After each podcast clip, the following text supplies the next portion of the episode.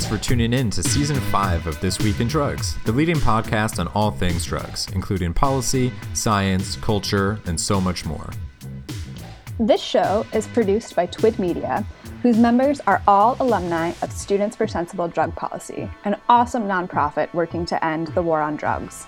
We also produce a weekly email newsletter and have some other exciting projects on the way. You can check them all out on our website, thisweekindrugs.org. Thanks for listening, and we hope you enjoy the show.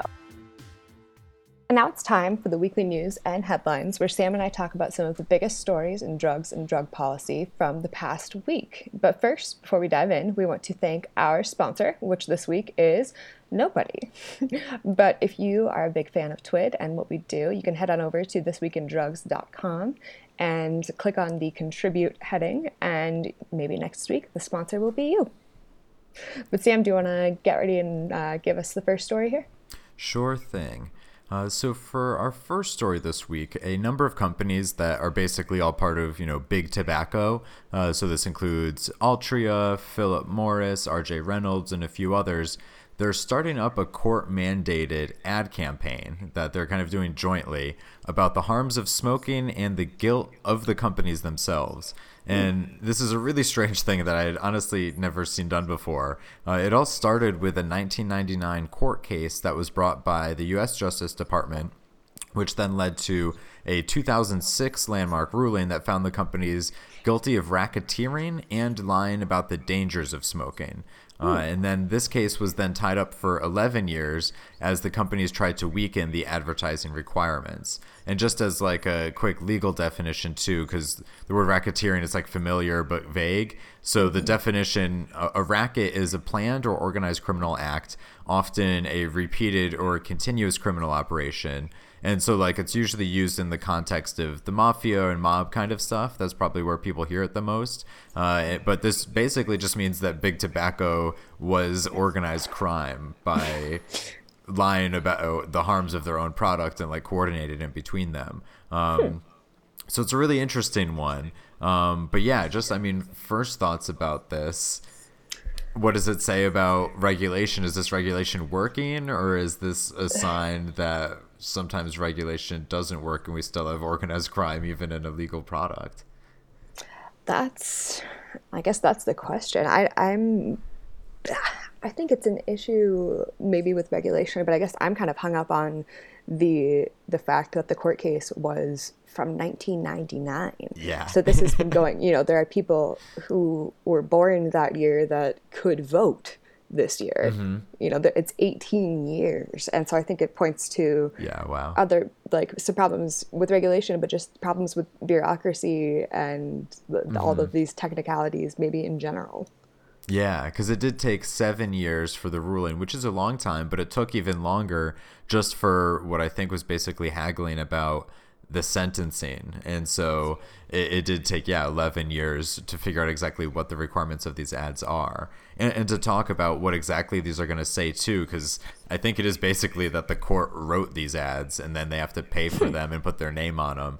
Um, so the ads they're going to be on television and in newspapers. Um, so you can kind of see that this was a 1999 case because um, they don't include any online advertising or anything like that. But that aside, um, some of these, and this is a direct quote of what the ads are going to say. More people die every year from smoking than from murder, AIDS, suicide, drugs, car crashes, and alcohol combined. And that's one of them. And then hmm. another one is nicotine is the addictive drug in tobacco. And then there's a couple other ones too. So both of those are pretty interesting because I mean the first one is basically annoying to me because it frames mm-hmm. it lists smoking, drugs, and alcohol as three separate things when obviously tobacco and alcohol are both drugs. But the other one is just kind of a nice little explainer about drugs, so that's something. Yeah, it seems uh, it's definitely less.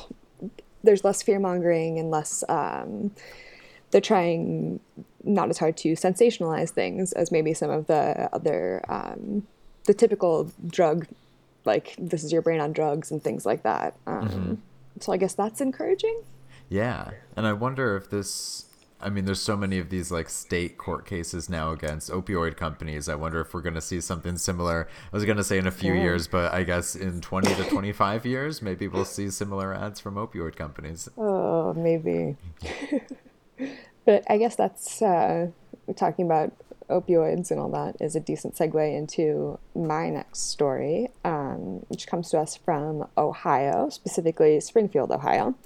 Mm. And in August, a resident of Springfield launched an online petition that would effectively negate the state's 911 Good Samaritan policy um, mm. by at, the petition itself asks city le- city leaders like the council and the mayor to quote criminally charge individuals who suffer from drug overdoses and receive medical attention. And wow. yeah, so I think it um, you know we talked about another story from Ohio where there was a city council member mm-hmm. effectively saying the same thing, um, and so we're seeing that this is maybe not an uncommon attitude, um, particularly because in the first five days that this petition was launched in um, in August, it mm-hmm. garnered mm-hmm. about six thousand signatures. Mm-hmm. And now, as of the 24th of November, it was at 9,800 signatures, and it only needs to hit 10,000 before it gets it goes to the Springfield mayor's desk. Oh wow! So this is yeah an official petition process sort of thing, not mm-hmm. just you know like a Change.org petition or something yep. like that. Well, it is wow. a Change.org petition, but mm-hmm. it goes to the mayor's desk after okay. ten thousand signatures. Mm-hmm. yeah. So this is I mean, unfortunate and something that, as you said, were is not too uncommon in Ohio and all over the country because we've got police officers who are basically saying we shouldn't carry Narcan or that we should start charging people. Some of them were like, "Oh, after the second overdose," mm-hmm. which is mm-hmm. like a slightly better but still terrible position.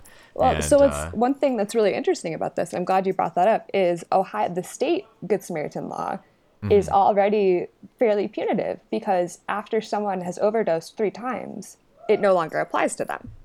So there are oh, already wow. certain restrictions on the state Good Samaritan law that really mm-hmm. make this um, just uh, well, and also I guess one other thing, one requirement of the Good Samaritan law is that with the after um, overdosing and all of going through all of that, within yeah. 30 days, they must seek out treatment and provide proof of that in, oh, order, in order, to, to fully be immune from drug out. charges. Huh.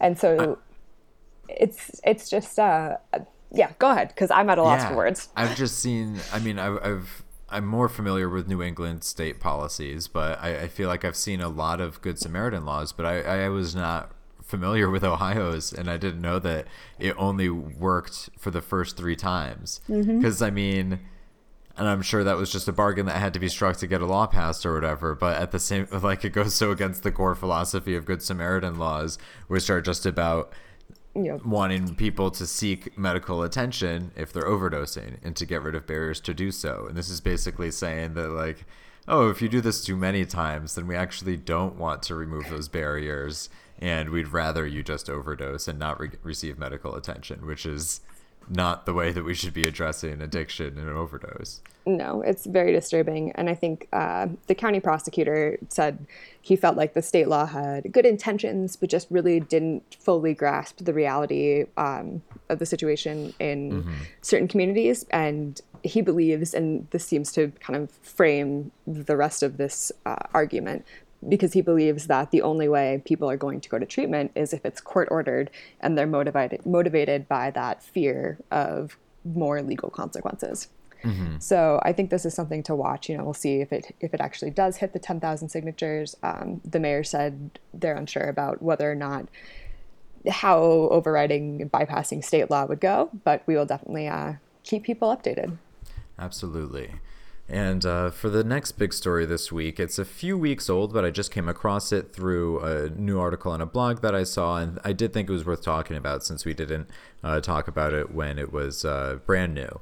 Uh, so, this is that in New Jersey, about 20,000 people convicted of DUIs have been notified by prosecutors that their cases are under review because a police officer is under investigation for tampering with breathalyzer devices that collected evidence for their cases.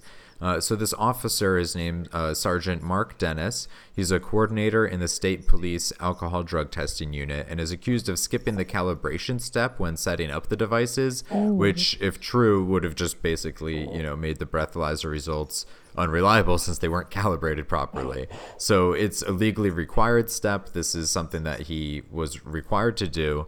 And though he's only specifically accused of doing it on three specific occasions, that's what they have the evidence for. Prosecutors suspect that, you know, it could have been part of a much larger problem, um, a larger pattern if he did this all the time. It's unclear to me right now whether it was negligence or malicious. I think they're still trying to figure that out. It's I don't know if skipping calibration makes them more sensitive and then you rack up more convictions or something, or if he was just being lazy. But either way, um, he was charged and indicted last year, and the case is is still in progress.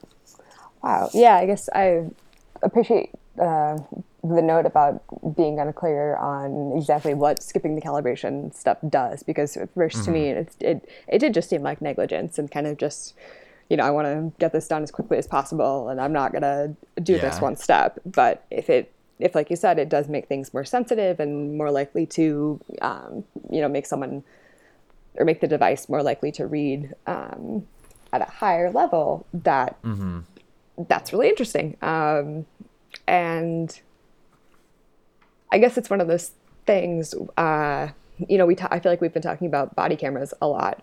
Um, and so something like dash cams, body cam, like, is there, if there had been footage, would would that have made a difference? Um, I don't know. There are a lot of interesting pieces here. Yeah, and it does remind me so much of the crime lab cases in Massachusetts. The the big one being Annie Dookhan, um, who was, I mean, in addition, she was, I think, accused of consuming drugs while on the job, so stealing drugs, but also falsifying results. I think basically she was just like, oh, they're both a co- combination of laziness and saying, oh, you know, these people are probably guilty anyways. I'll just mark that it was positive or whatever And that one, I mean, there are some big differences too, because those were all, to the best of my knowledge, just drug possession charges, which I think are inherently over overly mm-hmm. punished. So it was kind of good to have a ton of those thrown out. But this is talking about DUI cases, and eh, I mean, if someone wasn't over the legal limit and then was you know falsely given a conviction obviously it's good for them to get off but there's probably a ton of people who are actually guilty that might get thrown out their convictions too and like alcohol DUI is actually very dangerous and something where I want people to have a record for if they did it and this is going to make it so people don't get justice Yeah, I think this is. It's really interesting that there were, you know, three specific incidents, um, but it will be interesting to, as, as the case kind of plays out, see if it was, see if it was part of a larger pattern. It's, as it seems, a lot of these things are. You know, we, we are creatures of habit, right? Uh, but moving on, I guess, to my next story.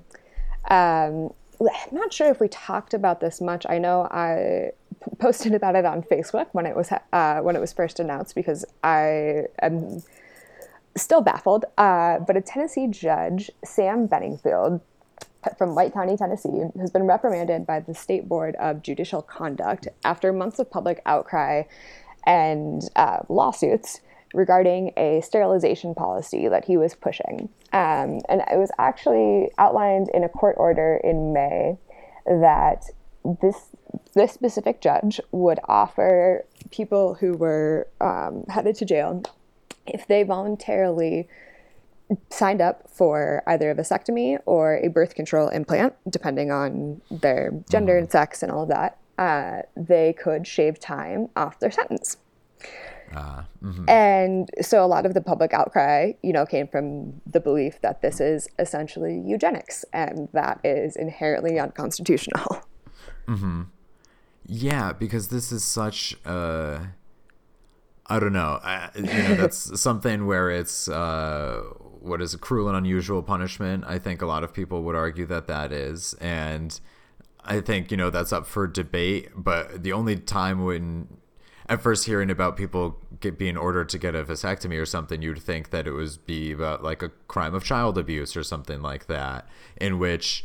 I, I think there's much more of a case for that being a permissible thing then, or if you don't want that person having children. But this is just anybody who's going to serve any sort of prison time and completely unrelated to their crime whatsoever, basically just saying we don't want people who go to prison, which is obviously also tied in with race and everything and with the eugenics that you're getting at, um, but just saying, oh, we don't want those people having yeah. children ever is a pretty disgusting thing. Yeah, I mean, the direct quote from the judge is quote i hope to encourage them to take personal responsibility and give them a chance when they do get out to not be burdened with children this gives them a chance to get on their feet and make something of themselves and so you can just i mean it's it's loaded with stigma and the and stereotypical beliefs and you know it's tying um, as you mentioned like if some if this were explicitly for people accused of child abuse or things like that. Mm-hmm. But it's not. But the very clear implication here is that people who use drugs are more likely to maybe abuse their children or abandon their children or be worse parents. Um, mm-hmm. I think there are a lot. Well, there are a lot of issues there. I'm not even going to say that that's an opinion. There, there yeah. just are. and like so many terrible comments, it's awful because like on the one hand, it's recognizing like, hey, getting out of prison is really difficult, and they're adding more challenges to that does make it a lot more less likely that you're going to be able to be successful but then it like goes in the complete opposite direction and is essentially trying to take further rights away from people and assuming that everyone is going to be doing it totally responsibly and not owning up to any issues with the criminal justice system or anything. Exactly. And yeah, th- that is just a disgusting way to go about it, and it does seem like this is something that we should definitely be trying to quash as quickly as possible. Yeah, I think one thing um, that I do want to highlight before you know we move on is that the when he was reprimanded by the board, um, they said one of the things they said was that he violated rules requiring judges to act it, act at all times in a manner that promotes public confidence, uh, which is slightly encouraging. But then, unfortunately, the letter did refer to substance addicted babies. And I do think it's important to point out that, you know, babies cannot be born addicted. This episode is sponsored by no one. That's right, we don't have a sponsor this week, but we still produce this episode because we've been doing this since before we even accepted any sponsors. But it does really help us because we need money to help pay our bills, website hosting fees, and other things like that. So if you're interested in sponsoring, whether it's for your business, your nonprofit, your project, or just want to talk about something interesting to yourself for 30 seconds, just go to thisweekindrugs.org and click on the Sponsor Us tab, and you can learn some more. Again, that's thisweekindrugs.org.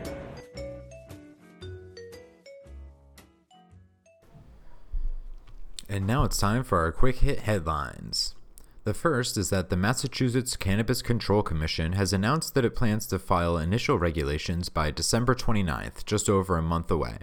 Final regulations must be in place by March 15th, so the CCC is working hard to get the first draft out there so there's time for public comment and revisions.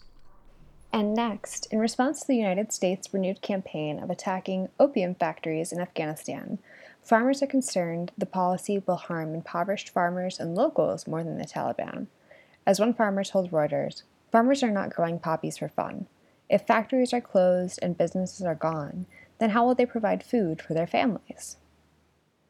An Ohio man who was found guilty of drug distribution after selling fentanyl to a 17 year old who fatally overdosed has been ordered to pay $9,000 to the family to cover the teen's funeral costs as part of his sentencing, which also includes over 16 years in prison. Last Monday, the Seattle City Council approved a budget for 2018 that allocates $1.3 million for a supervised injection site in this city. We'll make sure to keep our listeners updated on the next moves in Seattle. And now it's time for our weekly forecast.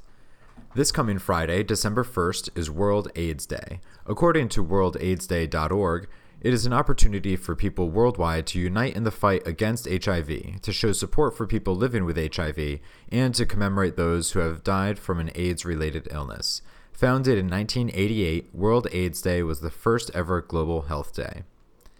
So there's a lot of overlap between AIDS and drugs, as it can be spread, of course, by sharing needles, meaning it disproportionately impacts injection drug users, and is an important part of harm reduction and policies like safe injection sites. Of course, advances in drug research have also turned HIV from a death sentence to a disease that can be managed, and there are now more preventive measures available too, like PrEP.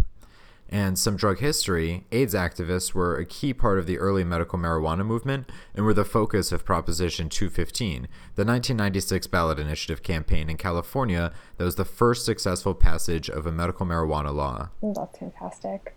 And this Thursday, on December 7th, the Oklahoma Watch will host a public forum on the marijuana question, where panelists will discuss the possibility of legalizing medical marijuana in the 2018 election.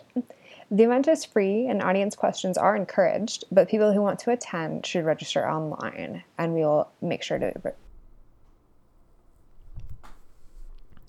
And that's it for this week's episode of the Weekly News and Forecast. Thanks for listening in. And before we wrap up, just want to thank our sponsor this week, which is Nobody. So if you want to sponsor us next week, check out our website. And of course, we say it every week, but there's so much happening, it's very difficult to keep track of it all. So if you see a story that you think is really interesting, feel free to shoot us an email at thisweekindrugs at gmail.com. You can also message us on Facebook or Twitter. And we'd also really love it if you send us any events that you're hosting or things that are coming up to feature in the forecast. Thanks, and we'll see you next week.